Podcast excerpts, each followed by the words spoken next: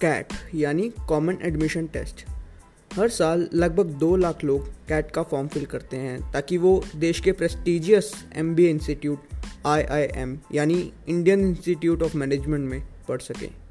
दोस्तों, आज मैं आपको अपनी जर्नी बताऊंगा कि कैसे मैंने 97.18% स्कोर किया कैट में, और साथ ही टिप्स एंड ट्रिक्स शेयर करूंगा ताकि आप लोगों को मदद मिल सके। So without wasting any time, let's get started. Hi guys, मैं हूं Shubham Sharma and you are listening to Satya Vachan.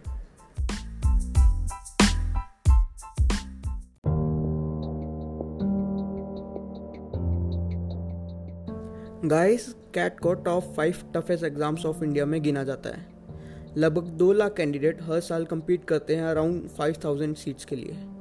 दोस्तों, कैट में 3 सेक्शंस होते हैं: verbal and reading comprehension, data interpretation and logical reasoning and quantitative ability. तीनों सेक्शंस में ही इक्वल टाइम दिया जाता है आपको क्वेश्चंस कंप्लीट करने के लिए। यूजुअली 1 आवर पर सेक्शन मिलता है, पर लास्ट ईयर कैट 2020 में सिर्फ 40 मिनट्स दिए गए थे पर सेक्शन कंप्लीट करने के लिए बिकॉज ऑफ द पेंडेमिक। दोस्तों, अब बात करते हैं मेरी जर्नी की।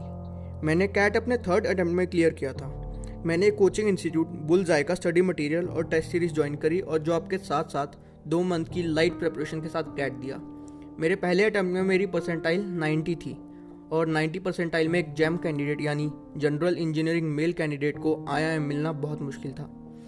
तो मैंने सोचा कि बिना ज़्यादा मेहनत किए, वो भी जॉब के साथ साथ 2 मंथ में मेरे 90 परसेंटाइल आ गए, अगर मैं ढंग से प्रिपरेशन करूँगा, प्रॉपर टाइम डिवोट करूँगा तो नेक्स्ट ईयर में भी मेरी परसेंटाइल और बेटर होगी और फिर शायद मुझे IIM का टैग मिल जाए।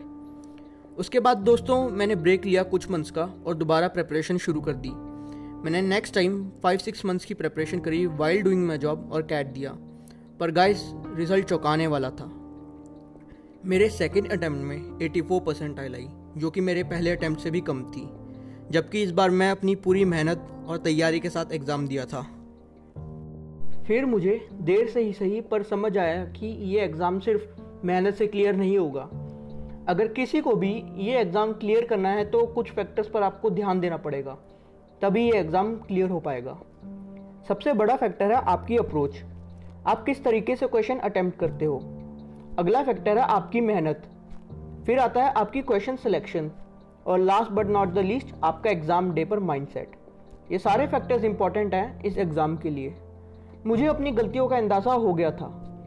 मेरी अप्रोच और क्वेश्चन सिलेक्शन में इश्यूज़ थे, तभी इस एग्ज़ाम में मैं हाई स्कोर नहीं कर पाया था। मैंने अपने 3rd अटैम्प्ट में 2 ऑनलाइन टेस्ट सीरीज़ ज्वाइन करी, अपने टेस्ट सीरीज़ के रिज़ल्ट को एनालाइज़ किया, जो कि बहुत इंपॉर्टेंट है और बहुत लोग नहीं करते। सेल्फ स्टडी करी और एक 2 आवर रूल बनाया। अब इस रूल के अकॉर्डिंग मैं डेली 2 घंटे डिवोट करूँगा प्रेपरेशन के लिए, एक्सेप्ट संडेज। फिर चाहे कुछ भी हो जाए, कोई अर्जेंट काम हो, ऑफिस वर्क हो, फैमिली फंक्शन हो, पर यह 2 आवर रूल ब्रेक नहीं होगा। कई बार मैं सुबह 1 घंटा और रात को 1 घंटा ब्रेकअप कर लेता था, पर स्टिल 2 आवर डेली डिवोट किए मैंने अपनी प्रेपरेशन के लिए। अब बात करते हैं प्रेपरेशन के बारे में। दोस्तों, वर्बल एबिलिटी के लिए मैं डेली द हिंदू न्यूज़पेपर के एडिटोरियल्स पढ़ता था। इससे जीके भी बढ़ती है और कॉम्प्रिहेंशन रीडिंग की एबिलिटी भी। बाकी स्टडी मटीरियल कोचिंग इंस्टीट्यूट का मेरे पास था ही, बट स्टिल मुझे एडिटोरियल्स ही सफिशेंट लगते थे अपनी वर्बल एबिलिटी की प्रेपरेशन के लिए। अब बात करते हैं क्वांटिटेटिव एबिलिटी की। क्वांटिटेटिव एबिलिटी यानी मैथ्स की प्रेपरेशन के लिए मैं अरुण शर्मा की बुक पढ़ता था।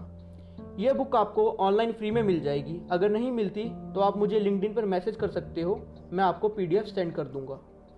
हमारा 3rd और लास्ट सेक्शन है DILR, data interpretation and logical reasoning. इसकी प्रेपरेशन के लिए मैं टेस्ट सीरीज़ के क्वेश्चन को ज़्यादातर रेफर करता था और कोचिंग इंस्टीट्यूट का स्टडी मटीरियल भी हेल्पफुल था। मैं आपको इस सेक्शन के बारे में यही कहूँगा कि इस सेक्शन में क्वेश्चन सिलेक्शन बहुत इंपॉर्टेंट है, क्योंकि कोई भी कैंडिडेट सारे क्वेश्चंस नहीं कर सकता। इस सेक्शन में अगर आपने गलत क्वेश्चन या सेट पिक कर लिया तो आपका काफ़ी टाइम वेस्ट हो जाएगा।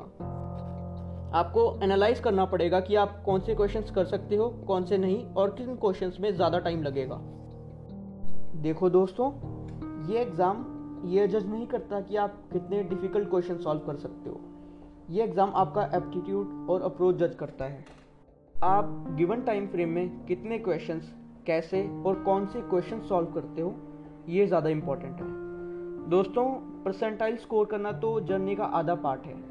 इसके बाद आपको इंटरव्यूज़ के लिए बुलाया जाएगा, आपका माइंडसेट और पर्सनैलिटी जज करी जाएगी, फिर आपके 10th 12th कॉलेज के मार्क्स, आपका वर्क एक्सपीरियंस, इन सब चीज़ों को कंबाइन करके एक मेरिट लिस्ट बनाई जाएगी, फिर आप एडमिशन ले पाएंगे IIM में। अगर आप इंटरव्यू में अच्छे मार्क्स चाहते हैं तो अपनी जीके को डेली बेसिस पर अपडेट कीजिए, ऑनलाइन मॉक इंटरव्यूज़ की वीडियोस देखिए, एनालाइज कीजिए इंटरव्यूज़ को और अपने अंदर वो पॉजिटिव कैरेक्टरिस्टिक्स लाइए अपनी पर्सनैलिटी इन्हेंस करने के लिए। अपनी फील्ड के बारे में नॉलेज रखिए। अगर आप इन सब चीज़ों पर ध्यान देंगे तो डेफिनेटली आप इंटरव्यू एस कर पाएंगे। तो दोस्तों, आई होप आपको ये एपिसोड पसंद आया होगा। टॉपिक काफ़ी बड़ा है पर शॉर्ट में बताने की मैंने पूरी कोशिश करी है। अगर आपको किसी भी तरह का डाउट या कोई प्रॉब्लम आती है तो आप मुझे लिंक्डइन पर मैसेज कर सकते हो, लिंक आपको पॉडकास्ट के डिस्क्रिप्शन में मिल जाएगा।